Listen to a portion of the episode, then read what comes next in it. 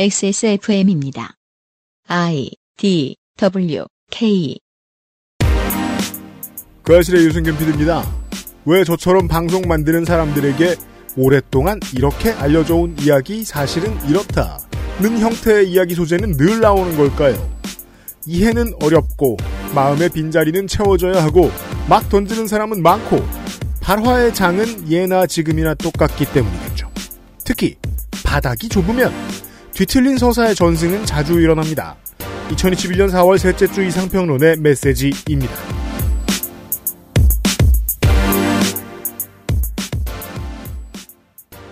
지구상의 청취자 여러분, 한국은 금요일 오후입니다. XSFM의 그것은 알기 싫다 409회 금요일 순서입니다. 윤세민 에디터가 어, 락앤롤 이야기를 듣고 있었고요. 네, 안녕하십니까. 아, 궁금해. 그래서 헤엄쳐가지고 어떻게 된 거예요? 그러니까 말이에요. 손이상 선생이 잠시 후에 알려주실 거고요. 손이상입니다. 네덜란드의 재즈 뮤지션 아버지와 음. 아, 네덜란드령 동인도 출신의 어머니 사이에서 태어나서 음. 미국으로 가서 성공한 네. 이거 하나만큼 분명합니다. 본인이 돌아가시기 몇 년 전에 행사에서 이렇게 얘기한 적이 있어요. 나는 50달러와 피아노 한 대만 가지고 미국에 왔다. 음. 음, 내가 아메리칸 드림의 실현이 아니면 무엇이겠느냐. 우와, 그럼 피아노를 지고 헤엄을 친 거예요? 잠시 후에 확인해 보시죠.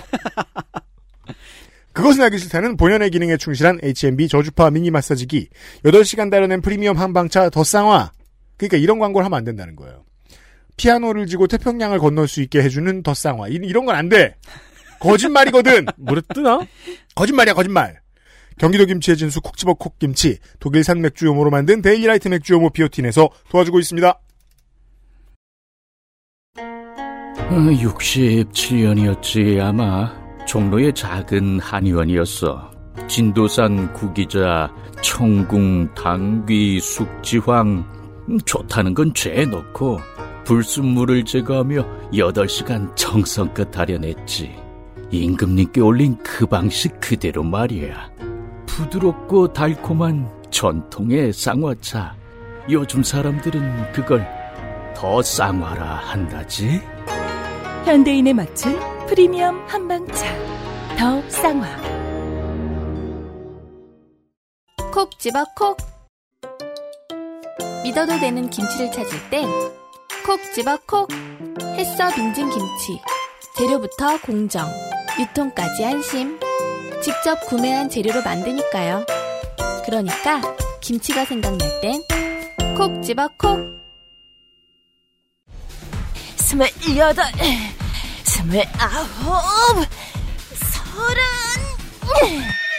운동 후에 휴식할 때 엄마 이건 뭐야 알찬비 마사지기 데일리 라이트 맥주 효모? 어, 야!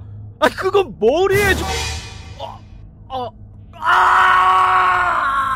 말할 수 없는 고민? 직접 확인해 보세요. 데일리 라이트 맥주 효모.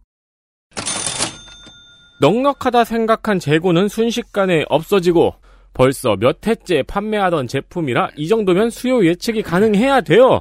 그러니까 말이에요. 장사하는 사람이라면 계속 실패하고 앉았어요. 소심하기 네. 때문이죠. 그렇습니다. 어, 물론 이번엔 생산 때마다 받아야 되는 생산 시험 일정이 미뤄지는 바람에 물량이 떨어진 거겠지만요. 늘 약간씩 물량이 부족한 제품입니다. 음흠. 언제나 생산이 판매를 못 따라가는 기이하고도 기이한 제품 데일리라이트 맥주 효모 비오틴 어, 이 데일리라이트 맥주 효모 비오틴의 전 옵션 제품 10% 할인 예약 구매를 진행하고 있습니다. 다시 할인 예약 구매를 시작합니다. 왜냐면 지금 물량이 똑 떨어졌거든요. 음. 그래서 현재 그 예약 구매 이벤트를 진행을 하고 있고 예약 구매 시에는 10% 할인을 해 드린다는 말씀입니다. 그렇습니다. 예약 구매한 상품은요 5월 3일부터 발송될 예정입니다. 계속해서 재구매하시는 고객들 계시죠? 감사합니다. 네, 미리부터 쟁여두시는 것이 좋은 선택입니다. 네.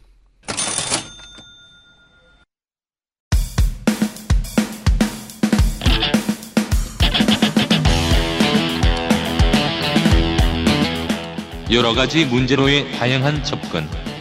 이상 평론.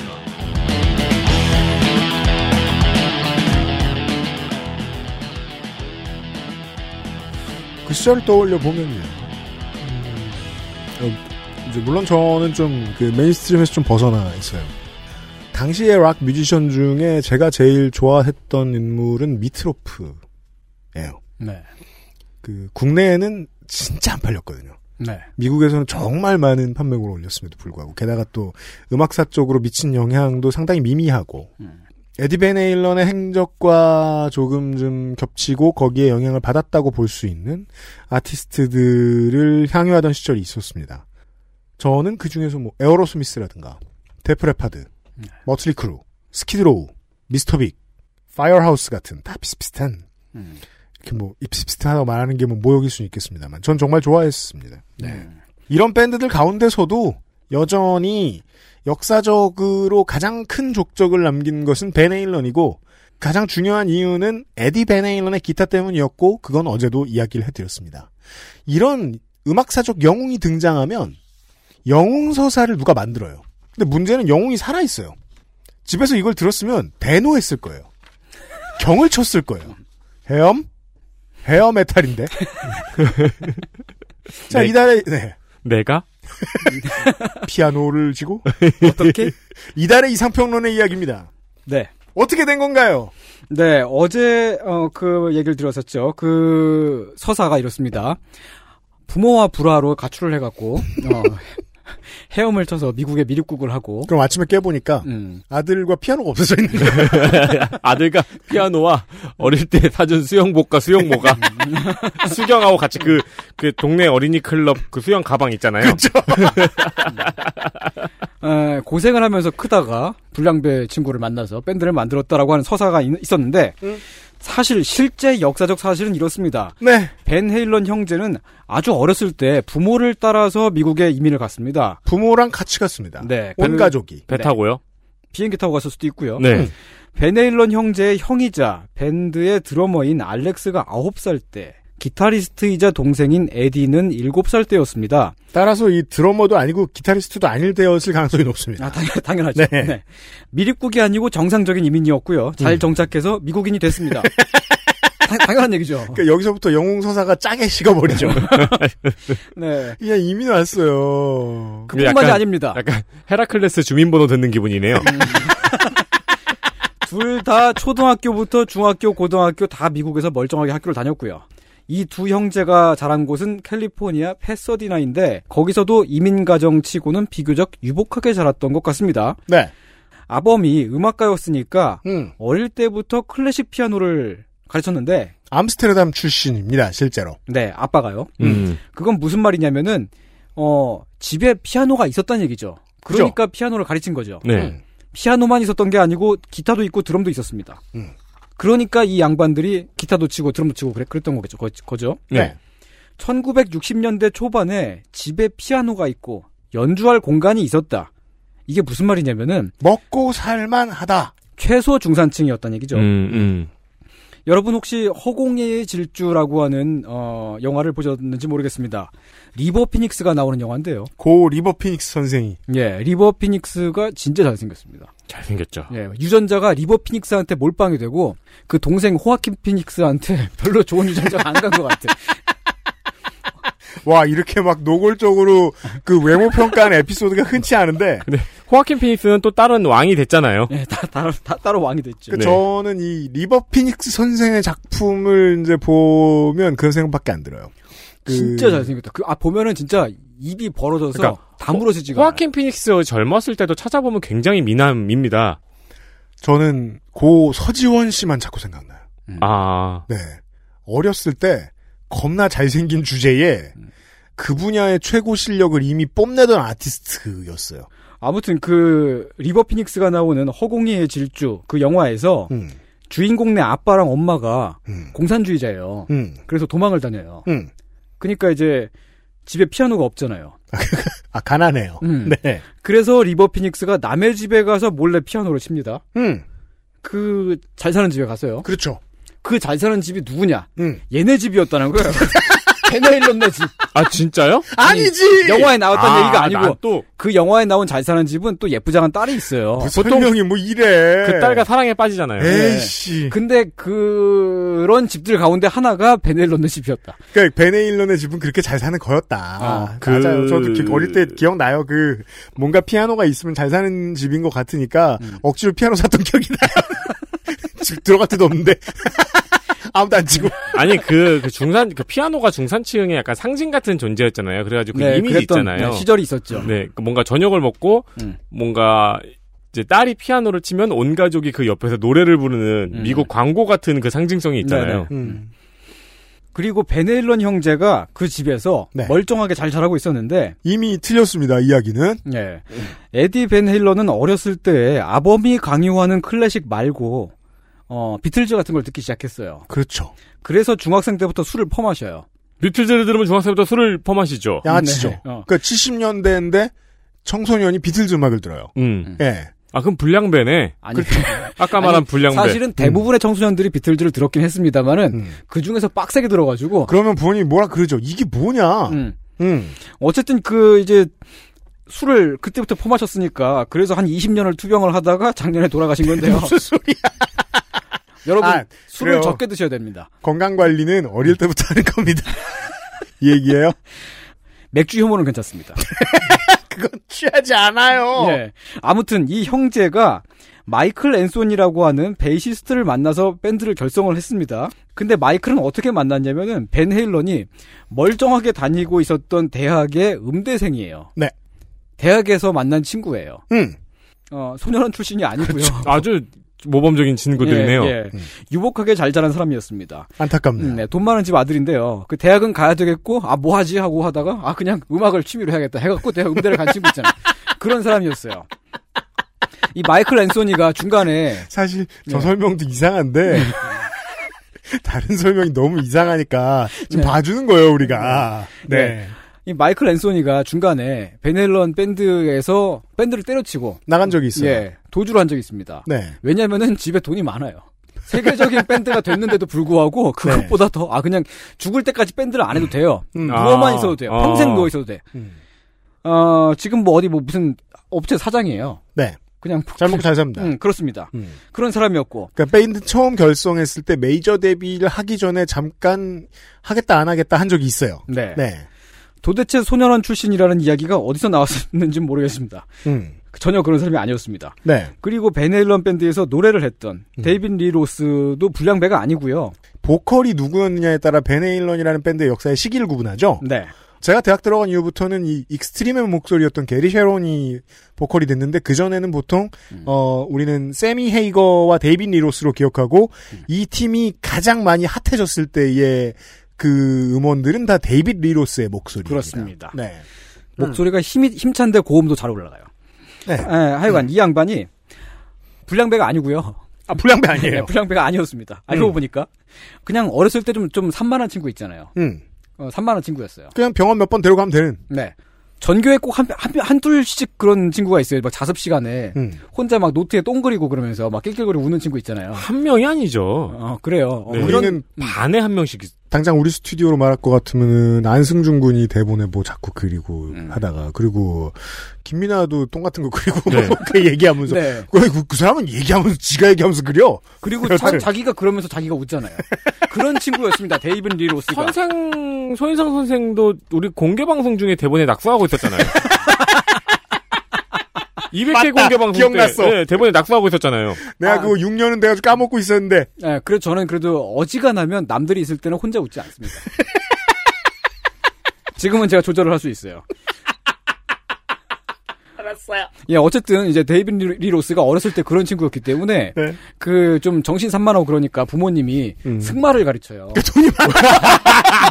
아니 기원을 보내야지. 하나도 안 부러워요. 그러니까 부모님이 음. 어렸을 때 승마를 어렸을 때부터 음. 승마라고 하는 것은 말이죠. 네. 사실은 원래 그 최순실 씨라든지 헐리우드의 유명 영화 제작자라든지 예 그런 아무튼 이제 좀, 좀 있는 집안에서 시키지 않습니까? 그렇죠. 뭐 안 그런 경우도 있습니다. 그걸 아니라고 말할 수는 없어요. 어, 그래요. 네. 어, 그러니까 무슨 또 내가 좀 몽골 출신이 아닌 이상은 네. 승마를 배웠으면 네. 네. 어, 이 데이빗네 집안은 아, 빠 엄마, 친척들이 다 웬만하면 의사고요. 음. 집안에 부동산이 많이 있었어요. 네. 그리고 역시 벤 헤일런이랑 같은 대학에서 친구로 만나서 노래를 시작했고요. 음. 그게 답니다. 그러게요. 어, 어 제 마지막에 들었던 이야기는 다 틀렸습니다. 예. 그냥 멀쩡하고 평범한 미국 사람들이 에, 평범한 것보다 조금 더 사는 사람들이 어찌어찌해서 밴드를 했는데 그게 잘 됐더라라고 하는 이야기가 사실은 벤 헤일런 밴드의 역사입니다. 음, 잘 사는 집 애들이었군요, 전부 다. 음. 근데 우리한테는 이런 의문점이 또, 또 나- 남잖아요. 뭐가요? 그렇다면 이 벌- 멀쩡한 밴드의 이 이야기를 얘기 누가 지어낸 거냐? 예, 가난한 미립국자, 헤엄친 미립국자, 헤엄, 대엄, 어. 피아노 치고 헤엄친. 예, 불량배 출신 이렇게 이야기를 만들어낸 것은 누가, 언제, 왜 이런 소설을 발명했을까라고 부모와의 불화, 미국의 미립국, 음. 온갖 고생. 예, 저는 이게 굉장히 궁금했습니다. 저는 왜가 너무 궁금하네요. 음. 이 서사는 아무리 찾아도 한국어 텍스트에서만 발견이 됩니다. 자, 자생적입니다. 민요예요. 예, 한국에서 만들어진 정보예요. 사실은 말이죠. 옛날에는 그 LA 메탈 같은 거군요. 예, 외국 음악에 대한 정보가 되게 그 제한적이었기 때문에 그 정보에 접근하기도 험- 힘들었고, 네. 어, 그랬기 때문에 옛날에는 주로 일본을 통해서 그 음악에 관한 지식 같은 것들이 수입되던 시기가 있었습니다. 네. 그랬기 때문에 혹시나 일본에서 이런 이야기를 꾸며낸 것이 아닐까 라고 해서 찾아봤는데 그렇죠. 보통 일본에서 많이 건너 들어오지 않습니까? 그런 이야기를 찾지 못했습니다. 그렇다면. 아, 네, 저 저의 일본어 능력이 부족해서 그런 것일 수도 있는데 네. 결국은 말하자면 한국에서 누군가가 만들어 퍼뜨린 이야기였을 가능성이 높습니다. 그렇습니다. 옛날 잡지를 찾기 위해서 열심히 헌책방을 뒤졌어요.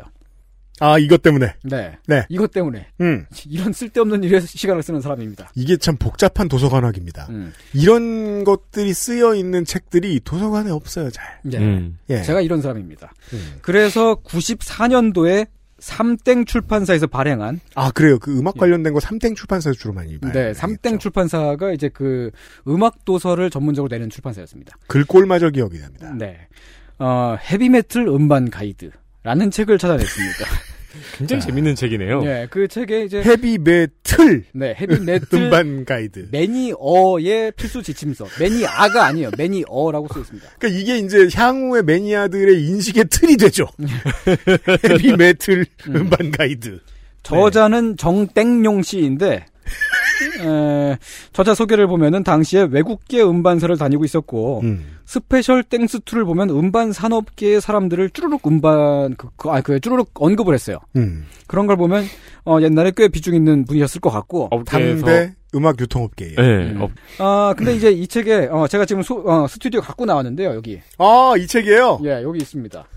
이게 뭐 그렇게까지 오래돼 보이지도 않는다. 네.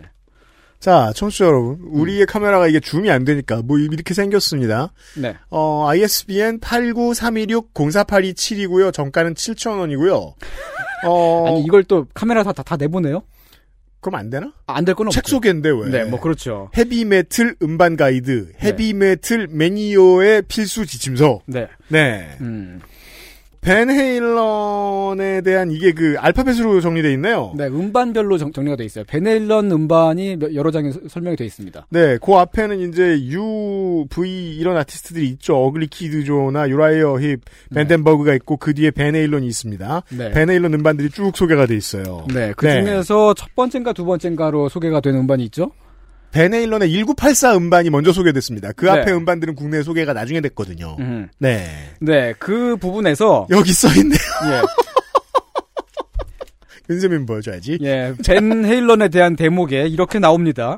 화물선을 타고 미국으로 밀항한 네덜란드 태생의 벤 헤일런 형제와 문제아 데이비드, 마이클이 모여 1974년에 결성한 그룹이 벤 헤일런이다.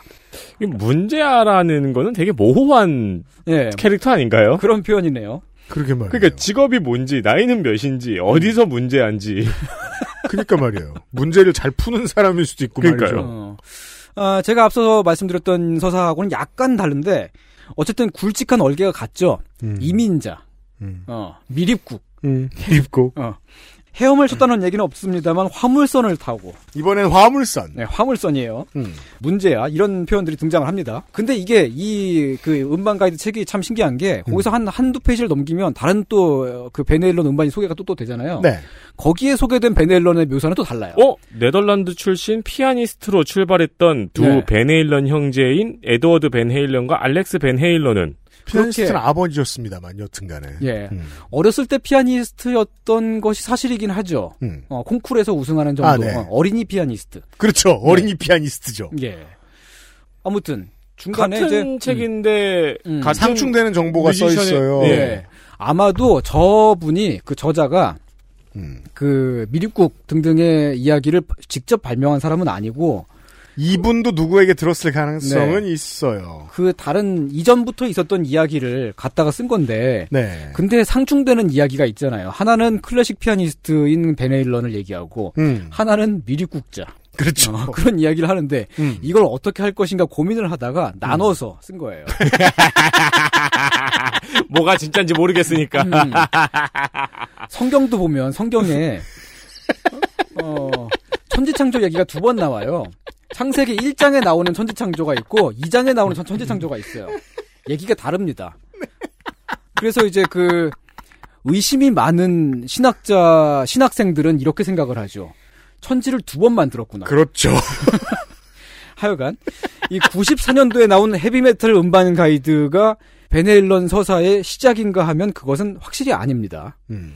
이 책도 이전부터 있었던 이야기를 쓴 거고 베네일런이 밀항한 불법 이민자라는 이야기를 아마도 저는 노태우 때 들었거든요. 노태우가 대통령이었을 때. 80년대 중반, 혹은 중후반. 90년대 초반. 네. 여기까지 거기까지 가야죠. 예. 보통 사람 노태우 때. 에, 제가 이 이야기, 얘기가 어디서 시작된 건지 너무 궁금해 가지고, 저보다 연식이 좀 있으신 분들, 선배분들 찾아가 갖고, 막 물어봤어요. 네. 물어, 그니까, 사실 이런 이야기를 듣긴 들은, 다, 다들 다 들어본 적은 있다고 해요. 음. 근데 정확히 언제 들었는지는 모르죠. 근데 아무튼 이야기를 들어보면은, 80년대에 들었다고 하는 분들이 이미 계세요. 음. 80년대 이 얘기 이미 들었다. 음. 그리고 이 책의 저자도 그랬던 것 같고요. 예. 라디오에서 나왔든지 아니면 잡지에 실렸든지 아니면 간첩이 지령을 전달하듯이 아름아름 입에서 입에 입으로 그렇게 퍼져나간 것일 수도 있, 습니다 그 사회의 분열과 불안감을 조장하기 위해서 네. 베네일런에 대한 이야기를 하고 간 거죠, 그, 간첩이. 그 렇죠. 네. 내래 베네일런을 만나보았다. 그 저기 뭐야. 이 난수 방송을 해석해 보니까 벤 헤일런은 헤엄쳐서 미국으로 밀입고 이렇게 난수 방송에 말투도 들어가요. 그 정확한 기원을 확인하진 못했습니다. 네. 우리가 다 같이 연대력을 발휘해서 이런 쓸데없는 데다가 시간을 쓰고 싶으신 어, 청취자분이 계시다면 아시는 대로 혹은 기억나는 대로 저희에게 보내주십시오. 네, 부탁드릴게요. 예. 아무튼 지금까지 알아낸 배- 바로는 이 발명된 서사의 중간 과정에 헤비메탈 음반 가이드라는 책이 있었다는 것. 그렇죠. 그 서사가 오래 남아서 지금까지도 일부 회자가 되고 있고 그죠. 어. 이 선택이 재밌어요. 음. 뒤에는 창세기 1, 2장처럼 서로 다른 얘기가 나오는데 음. 많은 사람들이 그 뒤에 나온 얘기는 참고 안 하고 음. 앞에 나온 자극적인 얘기 위주로 뽑았었습니다. 음. 그렇습니다. 영웅서사라는 게 이렇게 허황됩니다, 주로. 음. 이게 이제 지금 떴다면 한국에서 벤 헤일런이 떴다면 막 구수한 남자 벤 헤일런 구수한 남자는 뭐, 그거 못 보셨어요? 못 봤어요. 뭐예요? 구수한 남자 윤석열 드립이야 이게? 아 구. 아, 구- 윤석열. 아, 그렇잖아요. 이게 윤석열을 그렇게 만들든 아니면 허경영이 셀프로 스스로를 영웅으로 만들든 음. 그런 느낌이에요. 그렇네요. 네. 음. 지금도 아마 어, 이 서사의 영향인 듯 보이는 어떤 것들이 있는데요. 작년에 에디 벤 헬런이 사망하고 나서 국내 이제 음악 방송들 있잖아요. 라디오 음악 방송들도 역시 그벤 헬런 음악을 오랜만에 많이들 틀었단 말이죠. 저도 아마 틀지 않았나 싶 네요. 그때는 방송을 음. 진행을 했었으니까. 예, 그 그렇게 해서 이제 또 벤 헬런이 다시 또 이제 소개가 되고 그랬는데 음. 벤 헬런이라고 부르지 않고 반 할렌이라고 부릅니다. 방송에서요. 아, 특히 그 발음을 열심히 밀어주시는 분이 계세요. 음. 어, 논리가 이렇습니다. 네덜란드 사람이니까 네덜란드어로 불러야 된다는 거예요. 이게 되게 음. 90년대적 혹은 음. 20세기적 발상인 있대요. 음, 음. 네. 사실 네덜란드 사람이 아니에요. 네덜란드에서 태어나긴 했는데 어렸을 때 미국으로 이민을 갔고 그냥 미국 사람입니다. 음. 네덜란드 말을 거의 못해요. 안녕하세요 정도 합니다. 그러니까 하멜 표류기 같은 거 아니에요.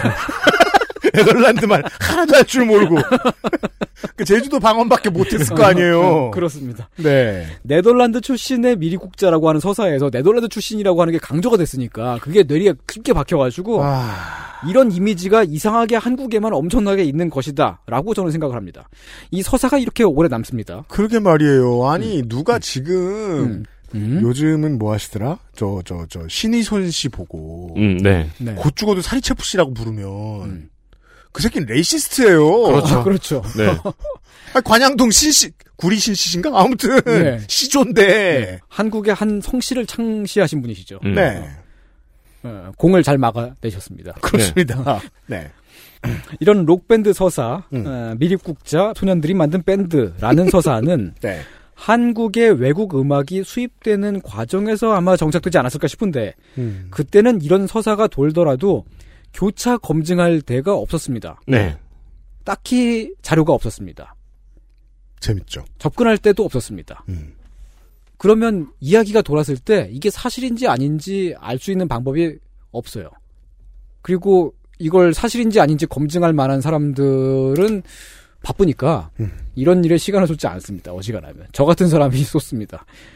네. 듣도 보도 못한 뮤- 무명 뮤지션이 아니고 세계적인 히트곡들을 쏟아낸 아이, 아이돌급 밴드인데도 불구하고 그 밴드의 이야기가 이상하게 와전되어서 돌았습니다. 그 밴드들을 부르는 장르의 이름도 와전됐다니까요. 예. 그래서 이런 이야기가 굳어져서 지금도 어, 음악 블로그 같은데 검색해 보면 나오고요. 음. 추측을 해보건데 그 당시에는 이런 서사를 발명할 만한 어떤 그런 어, 음악 소비, 음악 향유층의 필요가 있었을지도 모르겠어요. 그나마 이해를 해주자면 예. 영화사의 프로듀서들이라고 하죠. 예. 영화에 돈을 벌, 영화를 제작할 수 있는 돈을 벌어가지고 영화를 홍보해주는 사람들. 음. 영화를 홍보해주는 사람들이 영화의 내용과 무관하게 영화에 외피를 입히는 경우들을 우리는 정말 많이 보죠. 한국은 특히나 한국말로 한국말이 좀 자유롭다 보니까 예. 그 영화 제목도 해괴하게 바꾸고 네. 영화 포스터도 해괴하게 바꾸고 음. 그러다가 더 나아가서는 영화의 내용을 바꿔서 홍보해요. 음. 음. 예술성을 뺀다거나 네. 선정성을 더 강조한다거나 하는 방식으로 말이죠. 네. 그런 식으로 광고를 해주려다가 이런 오바를 한 건 아닐까. 그게 그나마 가장 온정적인 해석이에요. 근데 이건 너무 틀리잖아요. 그냥 오버가 아니고. 제가 늙어가지고 이렇게 편 드는 거예요, 노인. 근데 아마도 그럴 가능성이 제일 높습니다. 그 80년대 한국에서 음. 로그막을 듣는 향유층은 록음악이라고 하는 음악을 어 단순한 음악 장르가 아니라 저항적인 음악 음. 그 장르 자체에 저항성이 있다고 생각들을 했어요. 네. 그러한 상상에 복무를 해주는 서사잖아요. 이런 서사가 그렇죠. 멀쩡한 사람들이 멀쩡하게 대학 다니고 음대 다니고 그러다가 밴드를 결성했다. 그러면 그런 이야기는 재미가 없죠. 음. 어, 록음악이 저항적이다라고 하는 그 상상에 이바지하지 않는 맞아요. 이야기죠. 네. 그렇기 때문에 어, 이렇게 이야기가 만들어진 것이 아닐까. 음. 어, 광고 목적으로, 홍보 네. 목적으로. 음. 라는 어, 추측을 해봅니다. 네. 사실은 80년대쯤에 이미 80년대 후반, 90년대 초반쯤이면 이미 음. 로그음악이라고 하는 장르 자체가 저항적인 음악이다, 저항성이 있다라고 하는 그런 관념은 이미 외국에서는 많이 무너져 있었던 때거든요. 그러니까 누가 그런 소리 했으면 친구 다 잃어요. 음, 록음악이라고 하는 게 이미 mainstream이 되어, 되어 있고, 어, 물론 그, 그 시발점 중에 하나가 벤 헤일런이었습니다. 음. 어, 록음악은 pop rock이라고 하는 말이 있었잖아요. pop slash rock. 네, 네. 대중음악이요. 네. 그냥. 그렇게 받아들여지던 때가 이미 80년대였어요. 네. 그런데 한국은 그 록음악의 역사의 그 앞부분과 뒷부분을 잘 모르는 상태에서 일단 80년대 수입이 돼요, 어쨌든. 음. 헤비메탈 위주로. 음. 어, 그러면, 어, 야, 이거 대단하구나. 이게 노동계급의 음악이구나. 음. 그렇죠. 주변부 인생들을 대변해주는 음악이구나. 그렇게 써놓고 나면 있어 보여요. 네, 그렇게 해서 어, 이야기가 돌았습니다. 어, 근데 사실은 말이죠. 그 당시 이미 80년대 음악들도 그때 수입됐던 음악들을 들어보면은 저항적인 가사, 아 물론 그 저항적인 밴드들이 있었고 저항적인 곡을 썼던 밴드들이 있었습니다. 음. 근데 대체로 보면 록 음악의 가사들이 어, 좀 자유분방하고 하다 보니까 뜬 건 사랑 노래예요. 음, DDT, 니디티. DDT 얘기를 많이 합니다. 네. 뭐 혹은 뭐 약물 얘기도 하고요. 네. 어, 대부분 사랑 얘기를 했습니다. love song이 많았죠. 음. 음, 그리고 그 love song의 그 발화 주체는 음. 남성이었는데 항상. 네. 그래서 이제 그 록음악이라고 하는 장르가 어 노동 계급의 음악 등으로 보는 그런 그 관념이 이제 무너지기 시작했던 게 로버트 왈저라든지 어 디나 바인슈타인 같은 어, 음악 학자들, 음악 사학자들이 있습니다. 네. 음. 그 양반들이 하는 얘기들을 보면 가- 공통적으로 나온 얘기가 있어요. 음. 메탈 혹은 하드록 같은 음악들은 백인 헤게모니적 남성성을 표현하는 어, 그런 장르이다. 음. 라고 맞아요. 이, 네, 이미 그때부터 한국의 메- 메탈이 혹은 하드락 같은 것들이 노동계급의 음악처럼 소비가 되고 있었던 그 당시에 외국에서는 이미 그렇게 평가가 내려지고 있었던 것입니다. 그 연구 성과는 수입되지 않죠. 음. 개인으로 돌아와 보면 좋아요. 네. 그 신촌 길거리를 툭 하면 왔다 갔다 괜히 하고 있는 음. 음악을 안다고 떠드는 선배들이 있어요. 그거 아세요? 성격이 급하면 오지랖이 넓어요.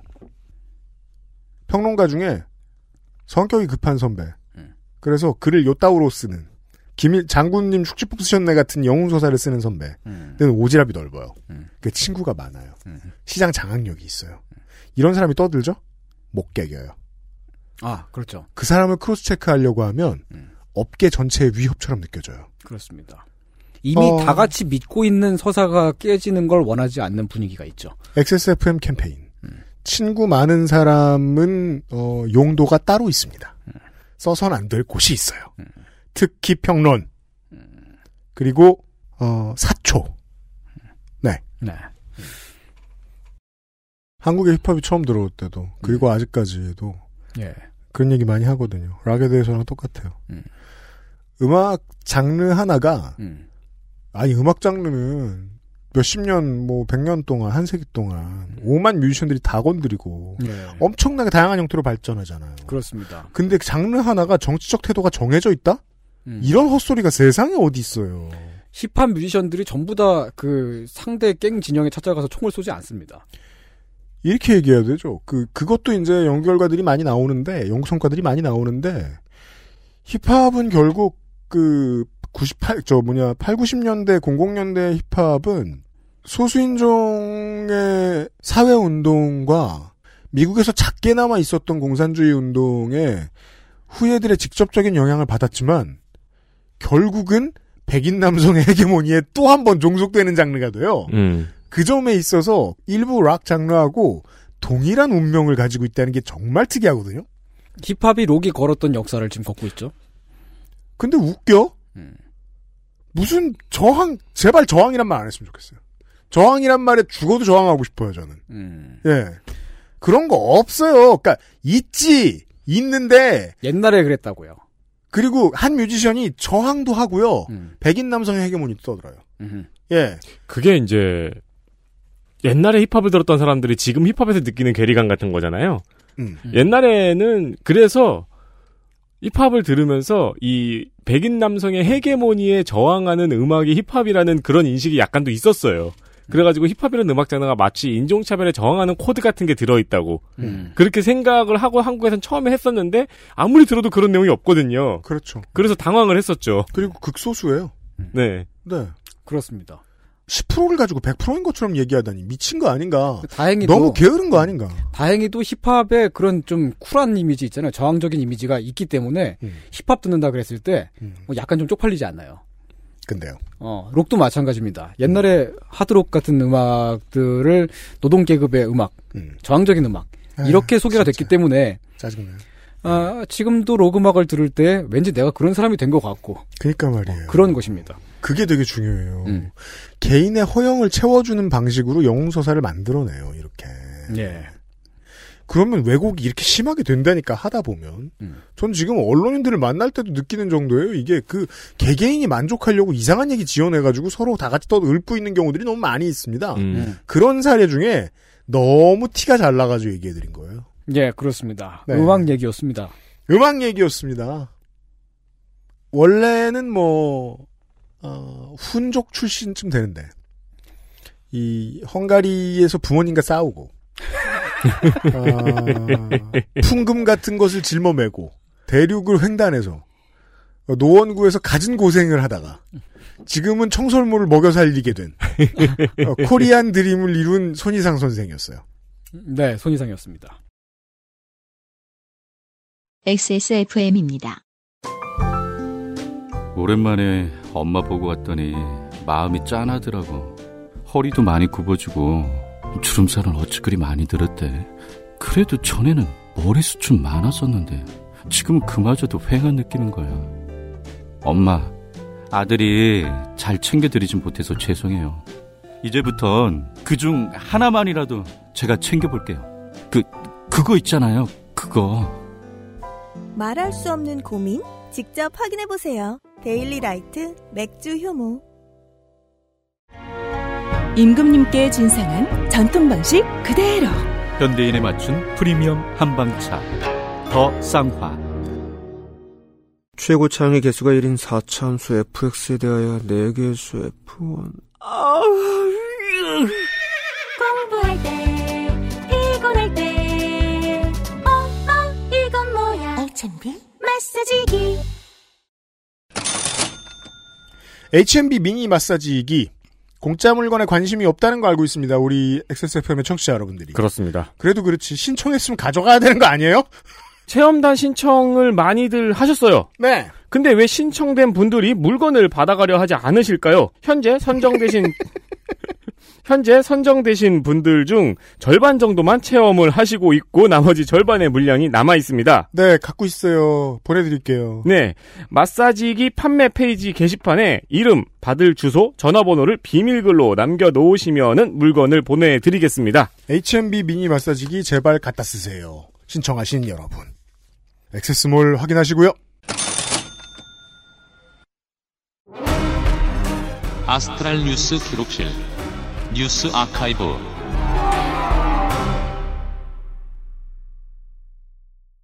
뉴스 아카이브입니다. 2003년입니다. 네. 4월 14일.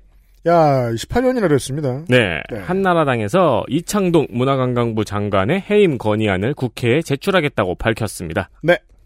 임명된 지 세 달도 되지 않아서 일어난 일입니다. 그렇죠. 왜일까요? 음.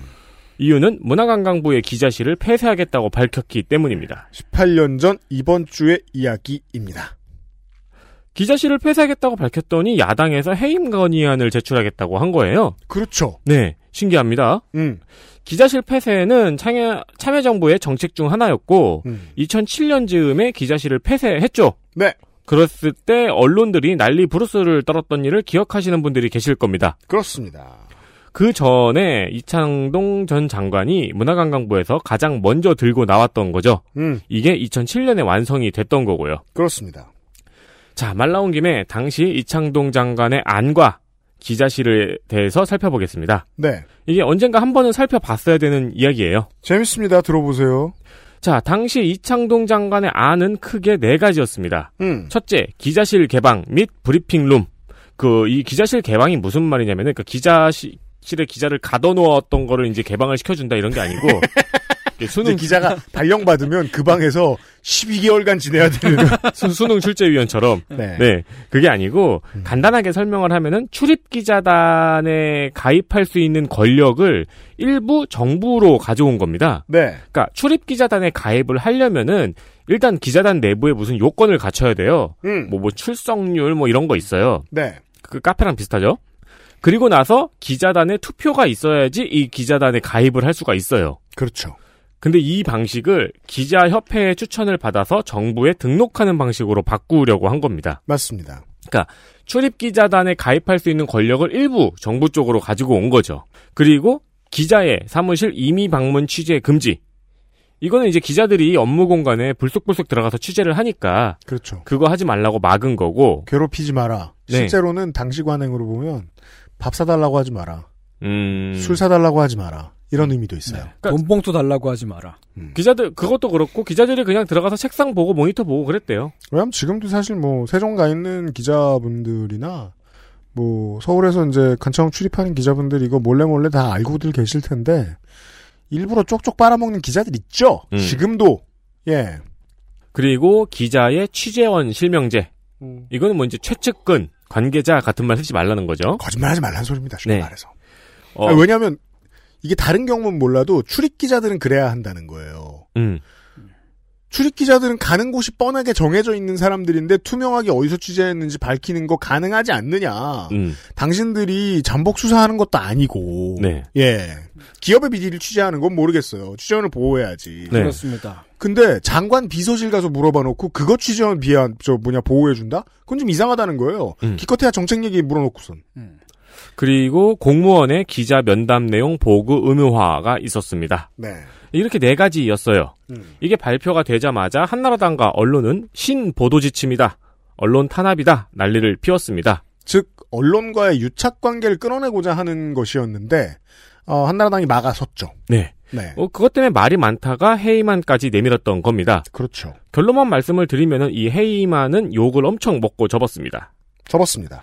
그 근데 이, 그 임기 초반에는 이 참여정부도 그렇고 이창동 장관도 인기가 엄청 많았어요. 지지율이 굉장히 높았습니다. 장관들 중에 당시에 가장 인기가 많았던 게 이창동 장관입니다. 그렇습니다. 법무부의 강금실 장관 정도를 제외하면 말이죠. 네.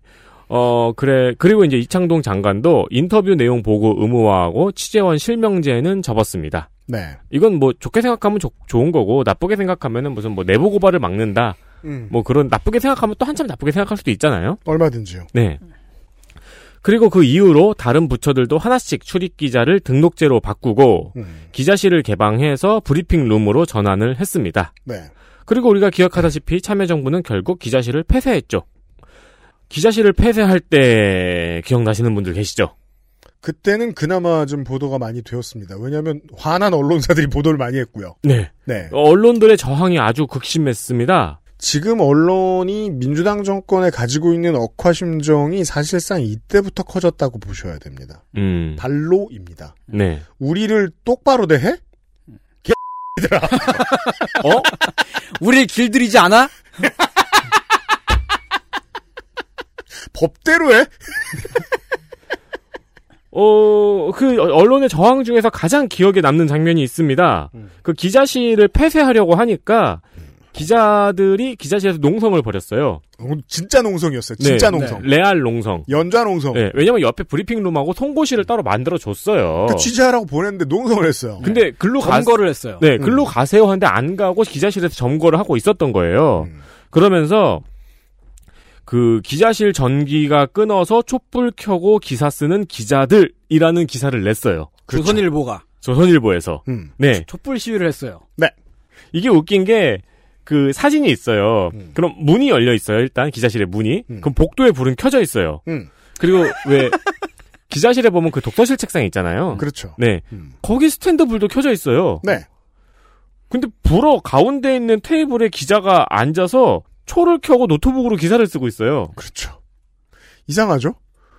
그렇다면 그 당시엔 없었던 노트북에 Paperwhite 기술이 생겼다는 거잖아요. 그러니까요. 나중에 이제 그 e-book reader에서 나오는 네. 그러니까 그냥 종이 같은 이런 훌륭한 느낌의 저는 이걸 20대 초반에 이 사진을 봤던 기억이 나는데 그- 그게 너무 웃겼던 거예요. 아니 노트북에서 빛이 나오는데 촛불은 왜 필요한 것이냐?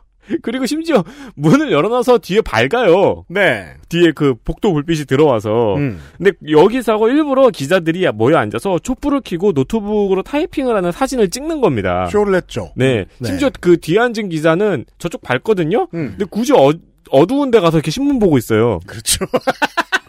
형광등을 껐으니까 그렇지. 이런 사진을 조선일보에서 냅니다. 아, 그렇죠. 네, 마치 형설지공 같은 느낌으로 기사를 쓰는 것 같은 이미지를 낸 거죠. 네. 네, 언론 탄압에 맞서서. 결국 참여정부에서 폐쇄한 기자실은 이명박 정부에서 다시 되살렸습니다. 네. 그렇습니다. 다 돌려놓죠. 네. 다 돌려놓는다는 게 너무 중요해요. 그 이렇게 얘기해보죠. 어, 상당수 언론계에게 이명박 정부는 검찰에게 이명박 정부가 준 인상하고 동일합니다. 우리가 박판규 변호사하고 이야기했던 음. 비정상을 정상으로 되돌려 놓아준 고마운 사람, 음. 고마운 정부, 즉 효용감이 어마어마했습니다. 이명박 정부에 대한 언론계의 느낌은 이 효용감을 지금도 잊지 못하고 있다는 게 중요한 코드 중에 하나예요. 이때 이제 후일담 같은 게 기사로 좀 남아 있거든요. 왜냐면 이때도 이제 오마이뉴스 같은 경우에는 기자단에 가입을 안 시켜줬으니까 그렇죠. 이거 취재를 지금도 엄청 하고 있어요. 문제라고. 근데 그 당시 후일담 같은 기사를 도- 살펴보면은 기자실을 폐쇄를 했잖아요. 어쨌든. 음. 그럼 이제 다른 오마이뉴스 같은 다른 기사들도 기사 그 출입처로 들어가면은 이 기자단들이 막았대요. 네. 예. 그냥 이제는 막을 아무 근거도 없는데 그냥 막았대요. 심리적 카스트죠. 네. 이 기자실 폐쇄는 요즘에도 이제 이야기가 나오고 있습니다. 음. 근데 기자실 폐쇄에 대한 기사가 나오면은 항상 두 개의 기사가 있어요. 음. 하나는 선진국에 모두 기자실이 있다. 음흠. 근데 우리나라에서 폐쇄하려고 하다니 음흠. 이런 내용이고 또 네. 하나는 한국과 같은 기자실은 다른 나라에는 없다. 그렇죠. 서로 상반된 내용의 기사가 하나만 해야 납니다. 하지 않겠느냐는 겁니다. 그러니까 아스트라제네카가 위험하다. 영국은 짱이다. 네. 둘 중에 하나만 하라고 하나만. 네. 자, 일단 전자는 거짓말입니다. 네. 그러니까 일단 프레스룸은 당연히 있죠. 음. 근데 그 프레스룸은 이제 우리가 아는 브리핑룸의 수준이고요. 음. 한국처럼 출입 기자만 등록된 출입 기자만 기자실에 들어갈 수 있는 제도는 두 군데밖에 없습니다. 카스트룸이요? 카스트룸. 네. 프레스룸이라기보단. 이게 이제 한국하고 일본에밖에 없는 겁니다. 한국의 출입 기자 제도가 일본의 기자 클럽을 가지고 온 겁니다. 음. 강점기 때요. 네. 일본에서도 이 기자 클럽이 아직도 운영이 되고 있어요. 맞습니다. 네, 당연히 똑같은 문제, 권력 독점의 문제, 뇌물. 여기는 뇌물 사건도 종종 터졌었어요. 많이요. 기자실에 뇌물 돌리다 걸리는 거. 네. 담합 등의 문제들이 발생을 했고 음. 이 기자실을 폐쇄하려는 시도가 몇 번 있었는데 어림도 없이 좌절이 됐습니다. 네. 2021년 지금은 어떨까요? 음. 똑같습니다. 똑같습니다. 지난달 4일에는 법원, 검찰 등 법조 출입을 거부당한 미디어 오늘과 뉴스타파 그리고 셜록이 법조 출입 거부 취소 소송을 내기도 했습니다. 네. 법원에서는 출입 기자단의 가입 여부는 기자단의 자율이기 때문에 관여할 음. 수 없다고 답변을 했고요. 네. 그렇습니다. 네. 여전히 기자단은 국민에게 알려줄 권리는 우리에게만 있다고 하면서 권력을 형성을 하고 있습니다. 맞습니다. 요즘엔 여기로 들어가기가 더 힘든 게 그 단톡방에 모여 있다고들 하죠. 텔레그램이요. 아, 네. 텔레그램에 이제 단체방을 만들어서 많이들 모여 있다고 하죠. 그렇습니다. 어, 저는 이것을 이제 관훈 카스트라고 네. 부르는데, 뭔가 이 관훈 클럽의 전통을 이어가는, 말과 글을 다루는 유일한, 유일한 엘리트, 음. 어, 대중을 속일 권한을 합법적으로 지니고 있는, 이를테면 이제 그, 007 같은 거죠. 네. License to kill! 근데 그건 너무 이상하지 않아요? 출입할 기자를 당연히 그냥 저 그 출입처에서 그냥 등록해 가지고 어 출입하세요라고 하면 되지. 왜 기자단이 서로 투표를 해서 결정을 하죠? 기자들 중에서 일부 기자들이 이 영역을 독점을 하는 기능이 있고 음, 이 기자들을 상대하는 정치인 관료들이 있잖아요. 음. 그 사람들은 계속 꾸준히 이 일부 소수의 기자들만 상대하면서 길들일 수가 있죠. 음. 네. 그 양쪽의 윈윈이 됩니다. 같이 붙어 먹는 게 네. 서로 편한 문제, 서로 편한 거예요. 아 맞아 초등학교 때 짝꿍 바꾸면 우는 애들 있었어요. What? 친해졌는데 또 음. 헤어져서 운다, 우는 애들 있었어요. 아, 그럼 막 불 다 켜져 있는데 촛불 켜놓고 공부하고. 자리 점거하고 남의 자리인데 이제. 그렇죠. 선생님이 뒤로 가 있어요. 그러면 내 자리 뺏겼다고 뭐라 그러고. 그, 이 시절부터 지금까지 이어져 오고 있는 언론이 본능적으로 가장 지키고 싶은 것은 엘리트로서 인정받는 카스트라고 음. 생각합니다. 암묵적 카스트. 네. 왜냐면, 코드 인사라는 단어로 민주정부를 공격할 때를 기억해 보면요. 이렇게 얘기할 수 있어요. 뭐, 예를 들어 지금 이제 민주당 정치인들 중에 대표되는 인물은 고민정 의원 같은 경우를 들 수 있을 거예요. 이 양반은 이렇게 얘기하죠. 그 당시 시절 분위기로는 내 학벌이나 내 스펙으로는 KBS 못 들어갔는데, 당시에 정현주 사장이 들어와서 블라인드 채용을 하면서 네. 합격했다. 그 당시에 우리 동기들이 다들 그렇게 들어왔다. 그 이후에 정치에 눈을 뜬 거예요, 새로. 고민정 의원 같은 정치인들이. 음. 이후의 정치인들이. 그렇게 되죠. 그런데 그 당시에 언론인들이 봤을 때는 이게 미치고 팔짝 뛰는 상황입니다. 정현주 사장은 사장 추천 인재를 처음 도입해서 들어온 사람이에요. 그 전에는 무조건 낙하산이었어요. 음. 사장 추천 인재를 넣고 사장 추천인을 할 수, 저, 추천할 수 있는 곳으로 시민단체도 넣고 언론 노조도 넣어줬거든요. 그래서 뽑혀 올라온 사람이 정현주 사장이었습니다. 네. 그저 그는 그 전에 한겨레 사장이었죠. 그리고 언론은 이렇게 공격합니다. 노무현 정부가 코드 인사라 그랬죠. 코드 인사를 했다. 아래에서 올라오는 것이 그쪽에서 보았을 땐 코드 인사였던 거예요. 우리 카르텔이 아니면 네. 남의 카르텔이겠거니라고 생각을 하는 거죠. 이 저항이 되게 구체적이 됐었어요. 그래서 나중에 이제 한나라당으로 들어오는 언론인 출신 정치인들도 뭐 문재인 당시 전 비서실장이나 이런 사람들 보고 맨날 물어봤어요. 그거 아직 반성하냐 안 하냐라고. 음, 봤을 때는 될 문제니까. 그 정권의 반언론 드라이브라고 허구한 날 때렸었습니다. 그리고 지금은 그 문제에 대한 복수를 하는 수법이 좀 더 고급스러워졌죠. 우리 탄압한다고 얘기 안 해요. 다른 걸로 때리죠. 네. 그래서 지금 이제 포털 같은 거 보시면서 피가 거꾸로 솟는다라고 생각하시는 분들은 때로는 운동장이 기울어질 땐 기울어지는 이유가 있거든요. 그 이유 중 하나를 00년대 초반에 찾을 수 있습니다. 그러니까 자기 미워하면은 우리가 우리한테 미운털 받기면 안 될 걸이라는 어, 스탠스는 작년하고 올해 많이 보여줬죠. 네. 어찌 특히 보면 법조 출입 기자들이. 언론은 20년째 투쟁하고 있고요. 예. 그걸 하는 줄 모른다고 생각하는 젊은 기자들도 많이 있습니다. 우리도 그렇게 해야 될까요? 뭐요? 출연진 한 명 새로 섭외할 때마다 음. 기존 출연진한테 투표를 하는 거예요. 그렇죠. 반대하면 못 들어와. 네. 예. 근데 내가 그래도 그- 섭외하겠다 그러면 네. 여기 불 끄고 또 녹음실을 점거하는 거죠, 저희 스튜디오를. 켜고 네. 괜찮아요. 저희들은 방염자재로 공사했습니다. 근데 빨갛게 칠한다면 일사칼이었습니다. 감사합니다.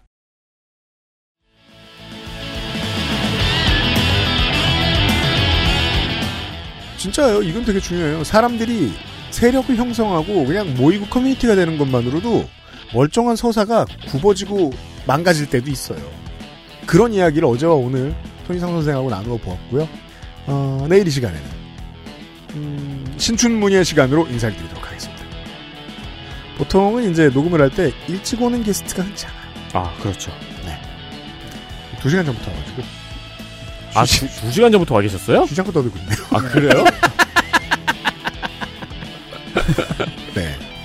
어, TMT 클럽의 최고 카스트.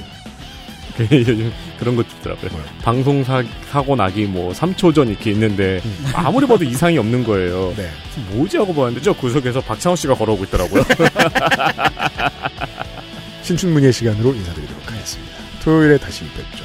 유승규 PD하고 윤세민 에디터였고요. 손희상 선생은 또 나중에 함께 만나도록 하겠습니다. 네. 들어주셔서 감사합니다. 감사합니다. 감사합니다. XSFM입니다.